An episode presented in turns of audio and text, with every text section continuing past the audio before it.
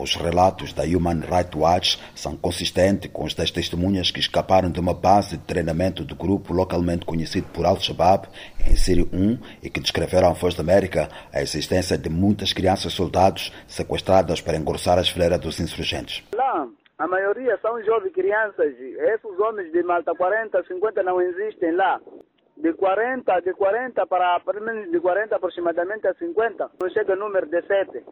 Mas do resto são putos. Diz a Voz da América, uma testemunha dos abusos refugiado em Macomia. A Organização Não-Governamental Internacional de Defesa dos Direitos Humanos, com sede em Nova York, relata que o grupo armado sequestrou centenas de meninos, alguns com apenas doze anos, os treinou em bases em Cabo Delgado e os forçou a lutar ao lado de adultos. O relatório da Human Rights Watch, que cita uma ex-criança soldado e duas testemunhas dos abusos, avança que em Palma os pais disseram que viram seus filhos empunharem armas quando voltaram com outros combatentes para invadir sua aldeia. O uso crescente de crianças como combatentes pelo Al-Shabaab é o capítulo mais terrível da violência de Cabo Delgado. As autoridades moçambicanas devem tomar medidas para proteger as crianças, para que permaneçam com as suas famílias e na escola e não sejam explorados como armas de guerra, disse Mausi Sekun, diretor da Human Rights Watch para a África.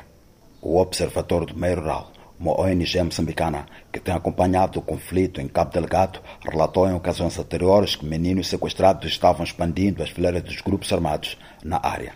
Em declarações à Voz da América, João Feijó, pesquisador e coordenador técnico do Observatório do Meio Rural, disse que o relatório da Human Rights Watch peca por ser tardio, mas aumenta as vozes dos que defendem uma intervenção social em Cabo Delgado para retrair a adesão nas fileiras dos insurgentes por vias pacíficas e ou violentas.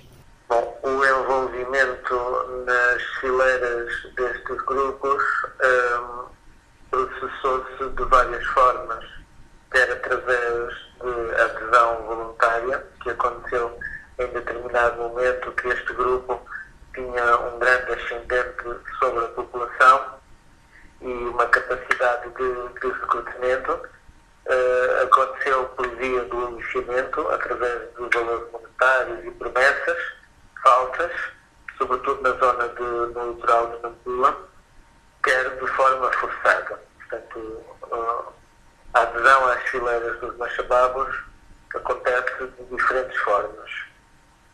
Uh, a forma forçada é através do rapto. Contudo, observa que os esforços e as medidas utilizadas pelas forças governamentais no sentido de evitar o processo de adesão parece que tem sido muito em torno dos apelos e avisos à vigilância do que uma intervenção social com alternativas de sobrevivência para os jovens. Andrea Battista, para a Voz da América.